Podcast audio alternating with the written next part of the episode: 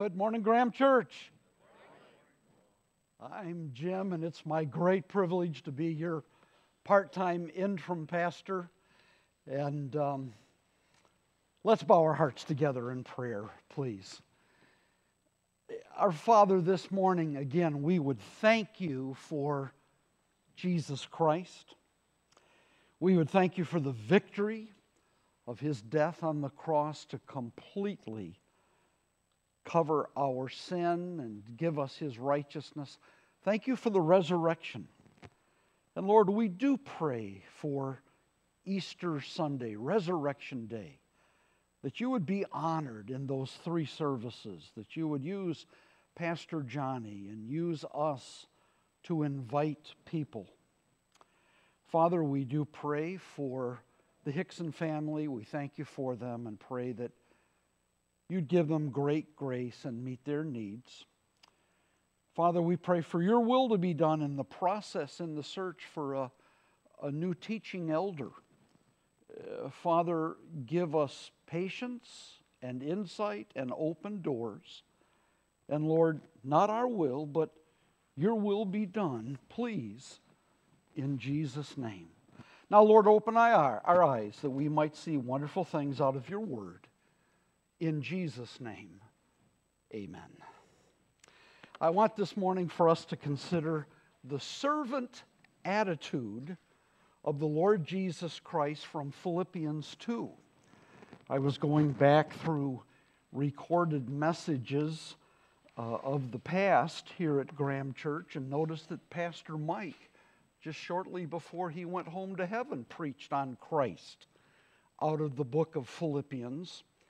We can't get too much of Christ, can we? Phil has in his uh, little book, 52 Thinks About God, in his introduction, this famous statement from C.S. Lewis. Mr. Beaver said, Aslan is a lion, the lion, the great lion. Oh, said Susan, I, th- thought he was a man. Is he quite safe? I shall feel rather nervous about meeting a lion. Safe, said Mr. Beaver. Who said anything about safe? Of course, he isn't safe, but he's good. He's the king. I tell you, he's wild, you know, not like a tame lion. Our Lord is not one that we tell what to do, and yet He is good, and His mercy endures forever. Amen? Well, next Sunday, I, I would like us to look at a very unique passage of Scripture from Revelation chapter 1 that gives us in symbol what Jesus Christ looks like right now. And uh, I look forward to our Good Friday services. I, I look forward to God using our invitations with the little invitation cards for Easter Sunday and uh, the special prayer meeting next, next Sunday night. So I'm going to ask you to turn in the Word of God to Philippians chapter 2. If you're using the uh, Bible there in the chair in front of you, that's page 980. Thank you very much. Appreciate that. And um, here is, is our simple outline as we look at a verse that says, Let this attitude or let this mind be in you, which was in Christ Jesus. Philippians 2 5. Who the Bible then gives as our ultimate example, who being in very nature God. Did not consider his equality with God something to be grasped or taken advantage of, but, but humbled himself, came in the form of a man. And then this blessed passage gives us the ultimate result. Therefore, God has also highly exalted him, given him a name above every name.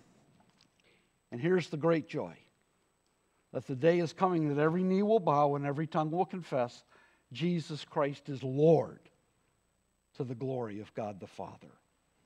I'm actually going to go back and begin reading in context Philippians 2, verse 1 through 11. So, if there is any encouragement in Christ, any comfort from love, any participation in the Spirit, any affection and sympathy, complete my joy by being of the same mind, having the same love, being in full accord and of one mind.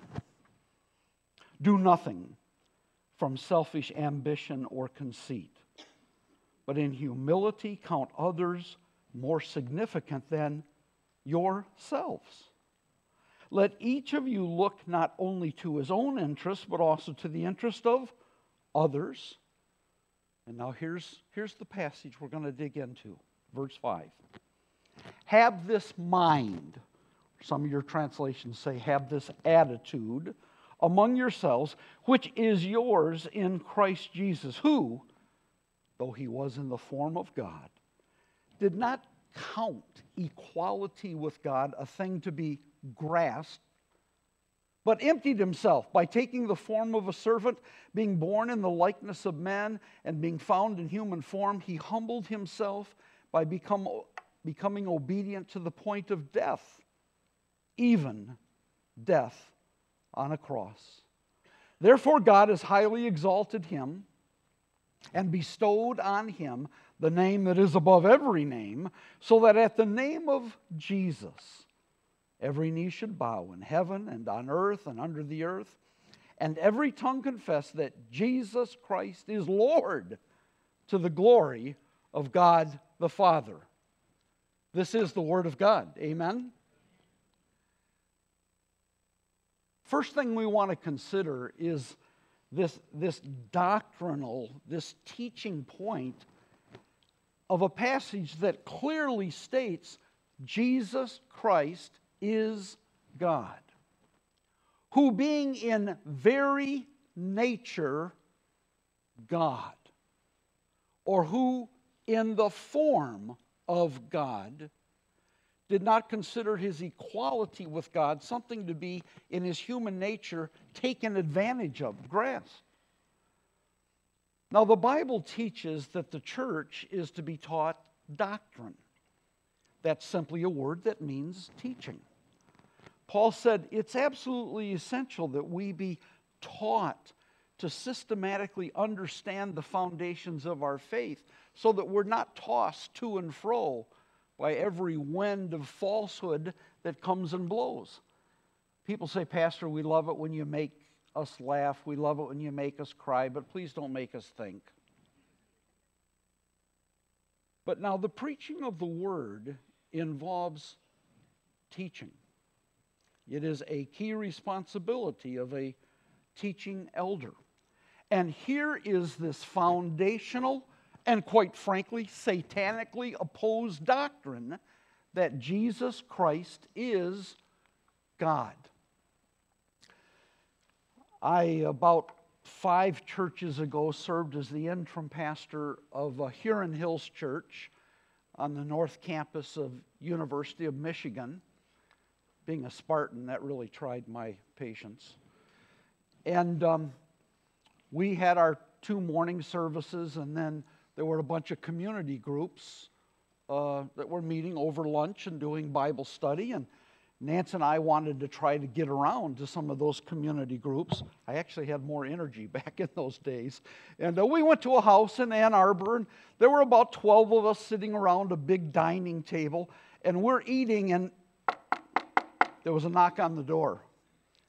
And I looked across at my hostess, and we just sort of both connected that at one o'clock on a Sunday afternoon, these were Jehovah's Witnesses. We just kind of read each other's mind, and she kind of went, Go for it, Jim. So I, I went to the door, and uh, they said hi. Very pleasant, nice people, as they're trained to be, sincere, but sincerely wrong. And uh, they said, We're from the watchtower. I said, Oh, you're Jehovah's Witness? I witness for Jehovah too, something like that. And, and uh, I said, If you would allow me to share with you for about 10 or 15 minutes, I would like to invite you in. And uh, this is a Bible study group that, um, with your permission, is just going to overhear what we're going to say. And I, I, gave them permission to share uh, a little bit of, of what they were doing. And, and then I said, Now, can I talk to you about two Bible concerns that I have? Number one, the Bible teaches that we're saved by grace alone. Grace through faith, not grace plus our efforts, for by grace are you saved through faith. Romans 5 4, now to him who does not work, but to him who believes on Christ, who justifies the ungodly, his faith is counted for righteousness. Titus 2 for the grace of God that brings salvation has appeared to us. So I just talked a minute about the fact that, that you may sincerely think that somehow you need to work for the one that you call Jehovah, but it's all about accepting what Christ has already done. And then I said, if you would give me a few minutes to talk to you about this issue that we're going to disagree on, that Jesus Christ is God. Oh, they said, Oh, we believe he's the Son of God. Yes, I know you do and use those terms, but the scripture is going to say that he is in very nature God. So I just began to work through a little simple outline that I had memorized. And I said, I'd like to suggest to you that, first of all, the very names of Jesus tell us that he's God. The virgin shall conceive and bear a son, and shall call his name, what is it? Emmanuel, meaning God is with us. So Matthew begins his biography of Christ by saying, Now all these things came to pass as it was spoken by the prophet Isaiah. The Lord himself would give a sign, the virgin would conceive and bear a son. There was a time when Jesus was being challenged terribly by the hypocritical Pharisees about who was his father. And it was in the context of who was his father, because they didn't understand the virgin birth. He used the name of God and applies it to himself and called himself the I am. It is the name by which God revealed himself to Moses I am that I am. Well, this resulted in the Pharisees wanting to kill him because they clearly understood what our sincere but our sincerely wrong friends in cults misbelieve. They understood that he was claiming to be God by the names and titles that he used. I'm talking to these people and I'm, I'm trying to be respectful, but, but just as clear on the word as I could be. I said, You know, Jesus claimed to be God. He said, I and the Father are one. If you ever talk to a Jehovah's Witness, they reply by saying, saying Yes, they're one in purpose, they're one in intent or unity. I'm saying that's not what the context says. He's claiming to be one with God the Father. Listen to this Jesus said, If you have seen me, you've seen the Father. Context the disciples are saying, Show us God and we'll be satisfied. Answer from the Lord Jesus. If you've seen me, you've seen the Father. So I'm talking to these Jehovah's Witness ladies, and they're, I can read their mind. They're thinking, How are we going to get out of this? And I said, You know, his actions demonstrate his deity, that he is God. There is a day when he heals a quadriplegic and, and says, Your sins are forgiven. And the Pharisees say, hmm, how, how dare he say he can forgive sins? Who can forgive sins but God? Which is a not, not a bad statement. Who can forgive sins but God? And on this occasion, as recorded in Mark 2, Jesus said, So that you may know that I, the Son of Man, have power on earth to forgive sins, I say to the quadriplegic, Get up and walk. And he dances out of that house, and the people praise God. Jesus claims to forgive sin because he's God. He receives worship.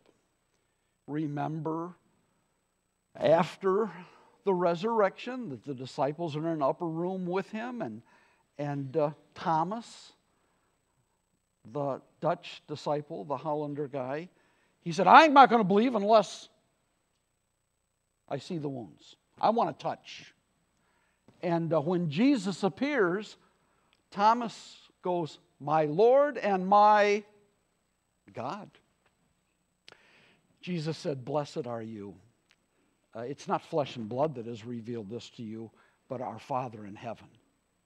By the way, the next thing he said was, You've seen me and you believed, you're blessed. But how blessed are those who have not physically seen me and yet believe? That's us. With eyes of faith, we've embraced the resurrection and seen him. Jesus receives worship.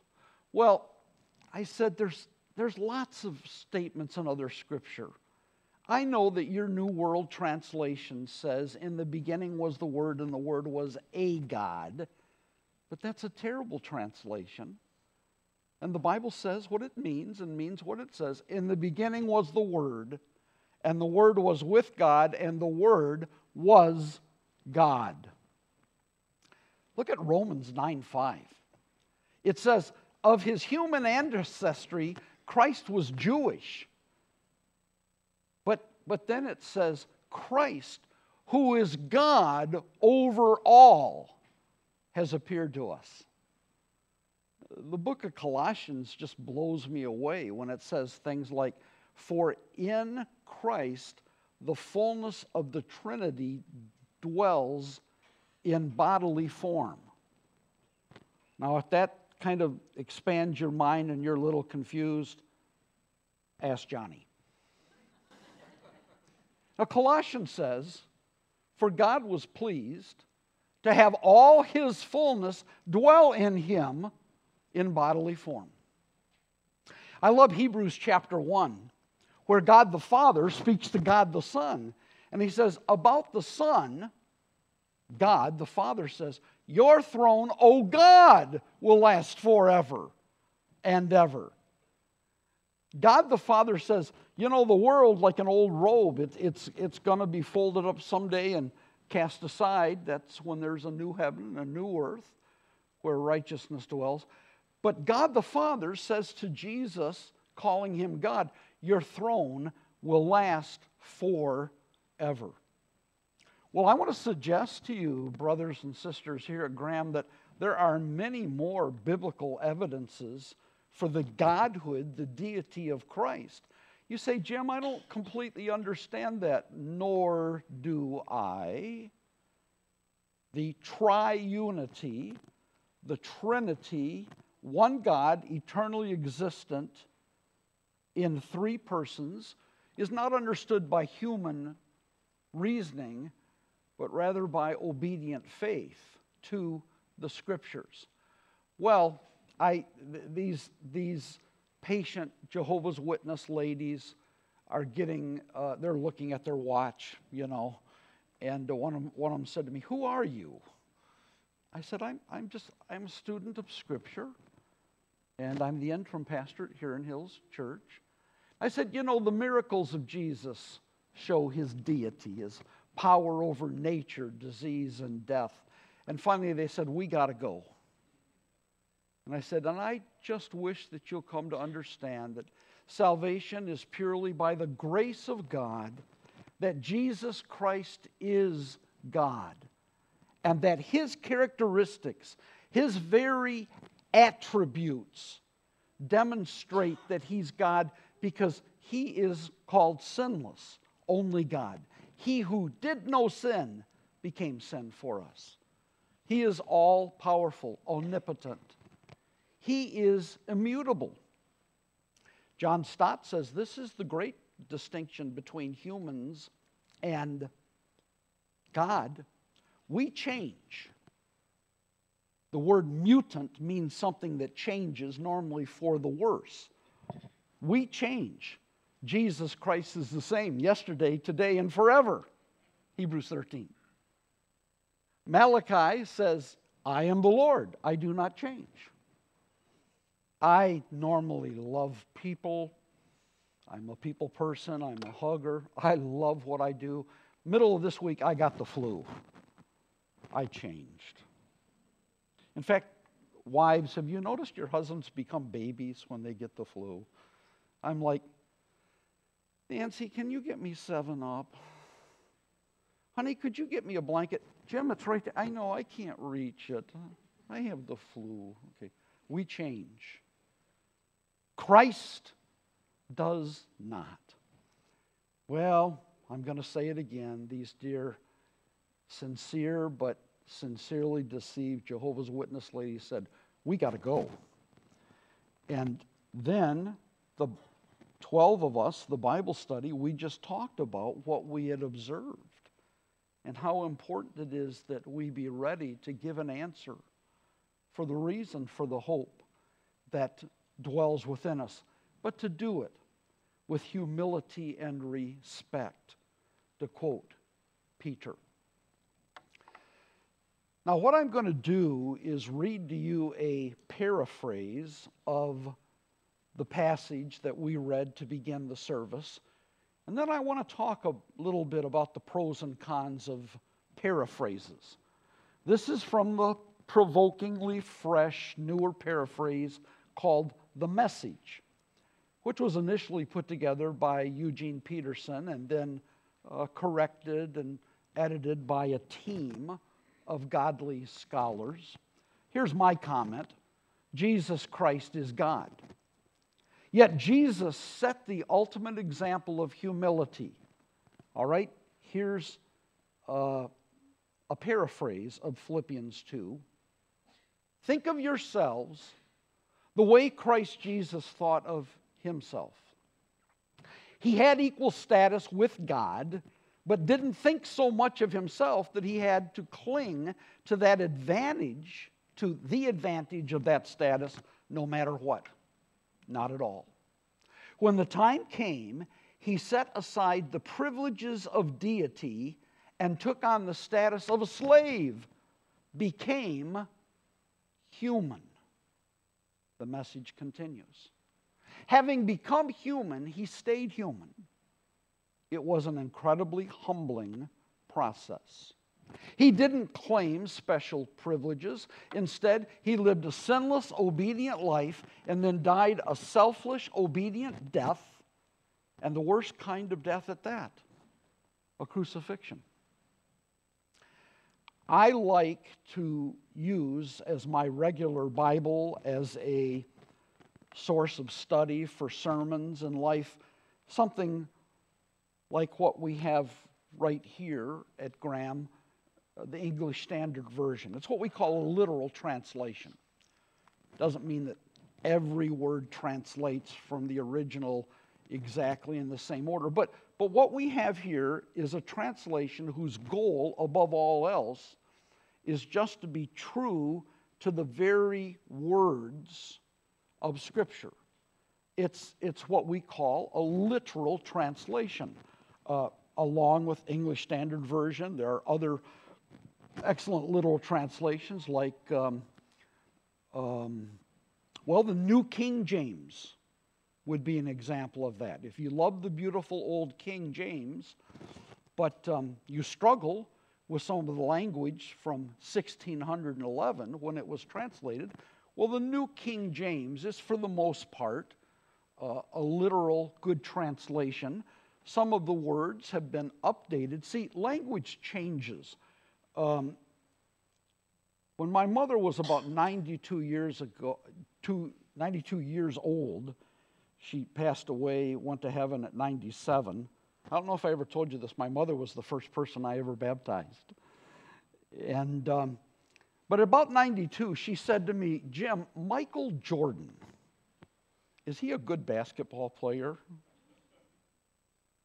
My response was, Mom, MJ is the baddest of all time. She said, Oh, I thought he was good. See what just happened there? You know, the kids kids speak of something that's really really cool. They say it's sick. That's not what I had Wednesday with the flu. It means something really really good. Now, my point is is that language changes. Truth does not change. God's word is forever settled in the heavens. We believe in the inspired originals that God gave to us, and then the responsibility to have responsible, knowledgeable, godly translators that help us keep the translation in proper language. Um, the beautiful old King James, one passage says, Let your love be without concupiscence. I haven't concupiscenced in a long time, I don't think. I had no idea what that meant until I picked up another translation. It said, Let your love be without hypocrisy. Oh, I understand that. All right, the backbone of what I think ought to be our translations are literal, good translations like the New American Standard or the English Standard or even the New King James. Now, on, uh, that's, those are translations that um, for some people may be a little bit hard to read, but they're, they're so good. But then on the far end, you have paraphrases, which are like this the message, or the Living Bible, or the Phillips paraphrase.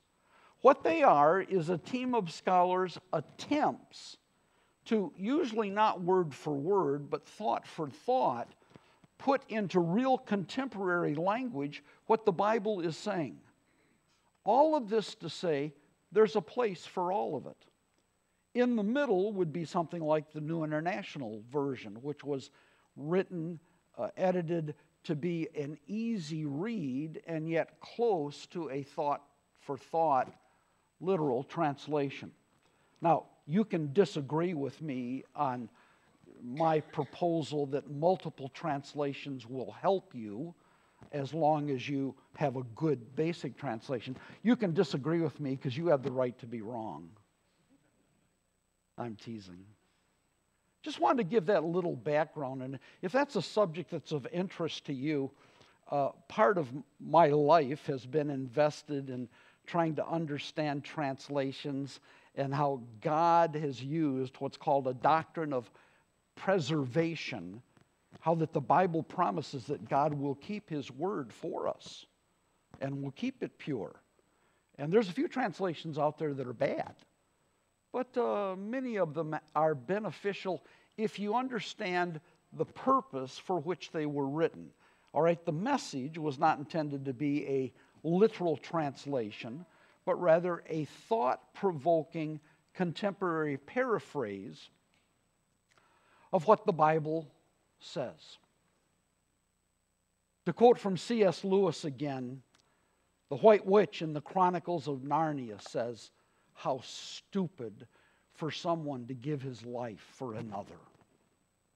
The context is that the great Christ figure Aslan has said that he'll give himself to her if Eustace, is it Eustace or Edmund? Edmund? Edmund can go free. She doesn't get mercy. The devil doesn't understand redeeming love. But here's a passage that teaches us the very opposite who, being in very nature God, did not consider his equality with God something to be taken advantage of or grasped, but humbled himself, came in the form of a servant to die a death, the worst of deaths, the death on a cross. Theologians call this the self emptying of Christ. And uh, it actually, in some translations, you'll see the passage we're looking at is italicized or indented because early in the church it became a bit of a hymn or even a creed that they read, like the catechism that we read this morning. which is just basic truth in question and answer form, to teach us doctrine, the early church considered this passage very important that people memorize and understand. The command of God is that our attitude should be the attitude of Jesus. Well, what's that?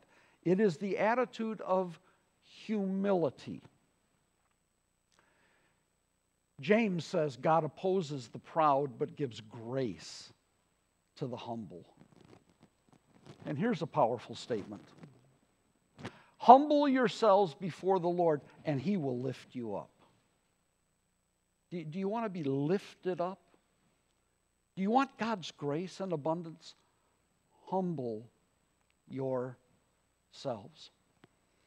Most of you know Don Denius, who's the pastor of South Church, just a half hour south of here. Don says, What humbles me helps me. And it's true.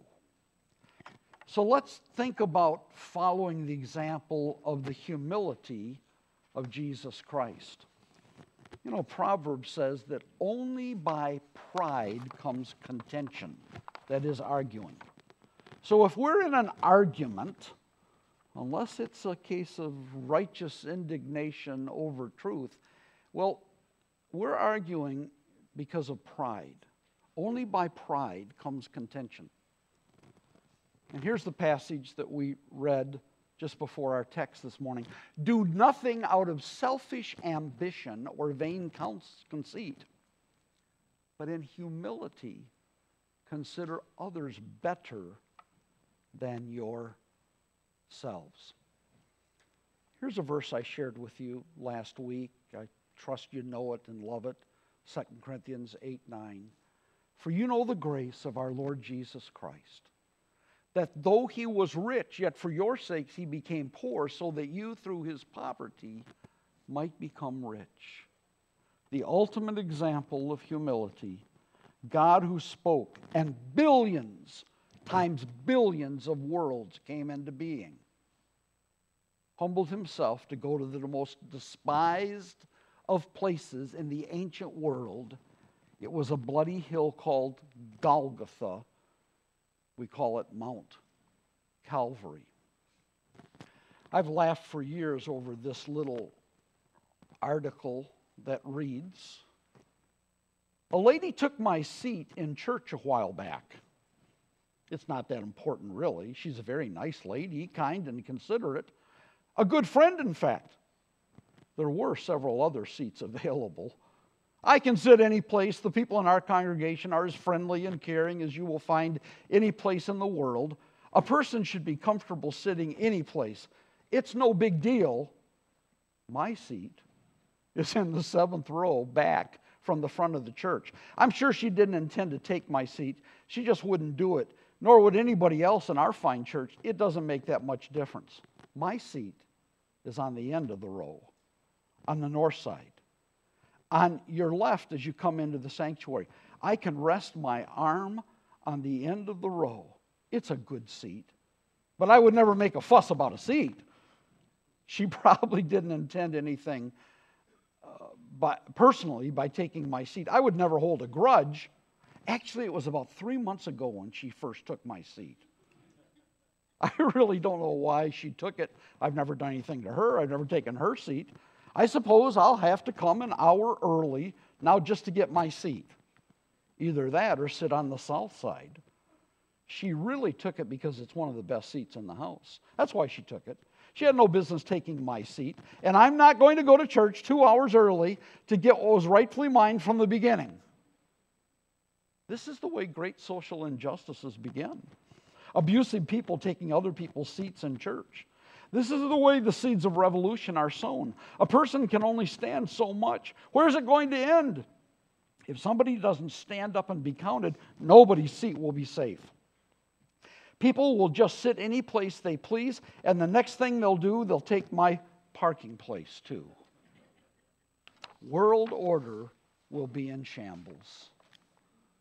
Now, we laugh at that because we laugh at ourselves and how petty at times We get in our routines, and uh, our immaturity causes us to resist flexing. Think about the Lord Jesus. Hebrews says, when you begin to grow weary and you get mentally, emotionally, spiritually fatigued, consider him, think about him, who endured such a contradiction of sinners against himself, who for the joy that was set before him endured the cross, despising the shame, but is now set down at the right hand of God. Remember him. Consider his example. All right, here's the command let this attitude be in you, which was in Christ. Here's the example his humility, his what we call kenosis, his self emptying. But the story does not end with the humility of Christ or of his generosity, but with his exaltation. So I read again from this provoking paraphrase. Because of that obedience, God lifted him high and honored him far beyond anyone or anything ever. So that all created beings in heaven and earth, even those long ago dead and buried, will bow in worship before this Jesus Christ and will call out praise that he is master of all to the glorious honor of God the Father. What a day when Adolf Hitler and Saddam Hussein and every evildoer and every hypocrite forcibly bows the knee and says, Jesus Christ is Lord, to the glory of God the Father. Demons will be doing that. Satan will be doing that and all of human history will be culminated in our understanding how the holiness and the justice of God can come together. And we will say with Abraham of old, he has done all things right, or he has done all things well. I really am looking forward to the day when every knee will bow and every tongue will confess that Jesus Christ is Kurios, Lord, to the glory of God the Father.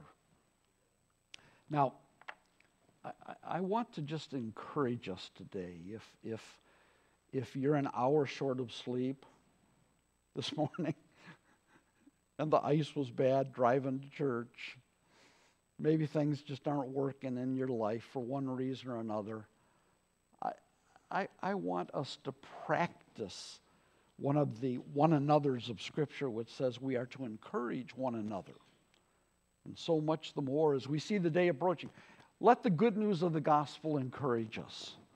Let us be encouraged that you may not be accepted by your family or your spouse or your parents or your neighbors, but you are accepted by Jesus Christ. You are accepted in the beloved one. Ephesians 1. And God is doing good things right now. I'm, I'm going to preach, Lord willing, a future message about things that you didn't know God is doing, but He's doing in the world right now. But these horrible days in our world and in our declining culture in the United States are overshadowed by the fact that God is saving more people in mainland China, in parts of India, parts of Africa and Asia than ever before. I'm just not preaching as a preacher who exaggerates. I'm not speaking evangelistically. I'm speaking accurately. There are more people coming to Jesus Christ right now why? Because of the internet. Because there are people in North Korea that have had Christian uh, modified computers smuggled to them. People in Saudi Arabia that are Muslims. people in the jungles with hand crank, and they're hearing the gospel of Jesus they've never heard before. And people are coming to Christ. It's a wonderful day for us to lift up our eyes and uh, rejoice. Listen, we should be rejoicing over the fact that God can use us now. I said this last week, but I'm going to say it again.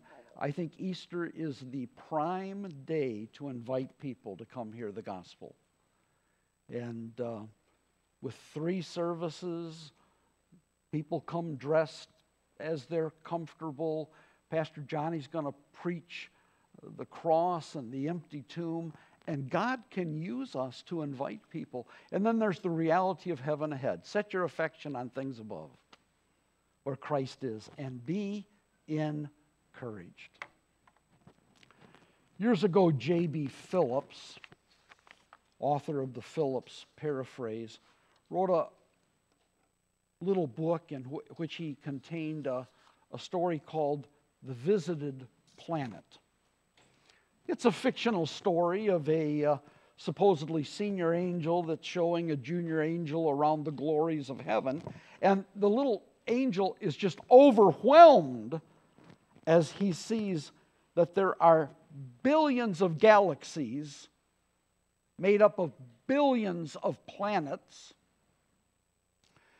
Their diversity, their immensity overwhelms him.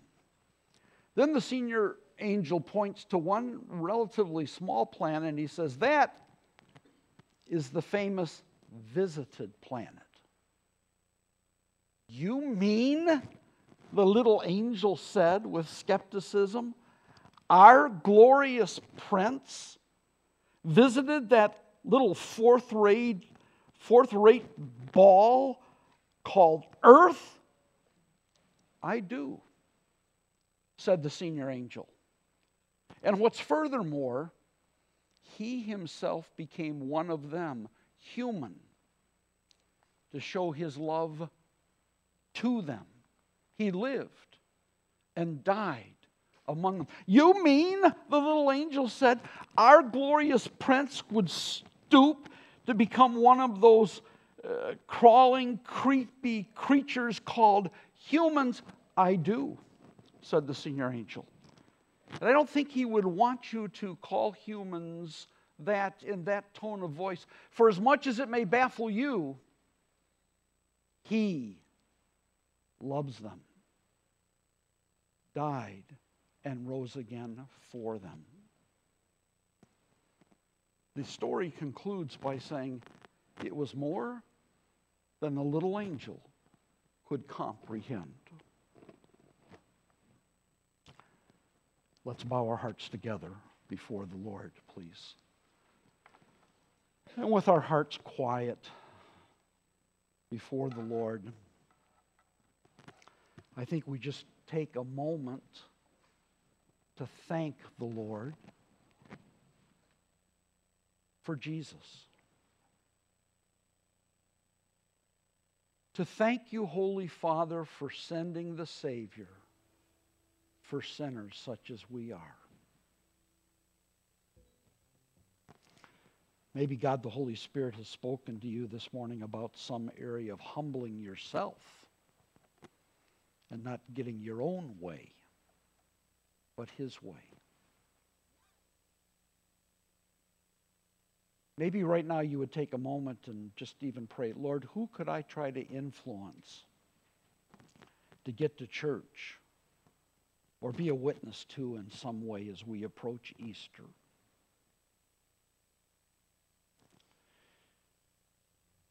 Lord, we pray that you'd help us to follow that precious servant example of the Lord Jesus Christ.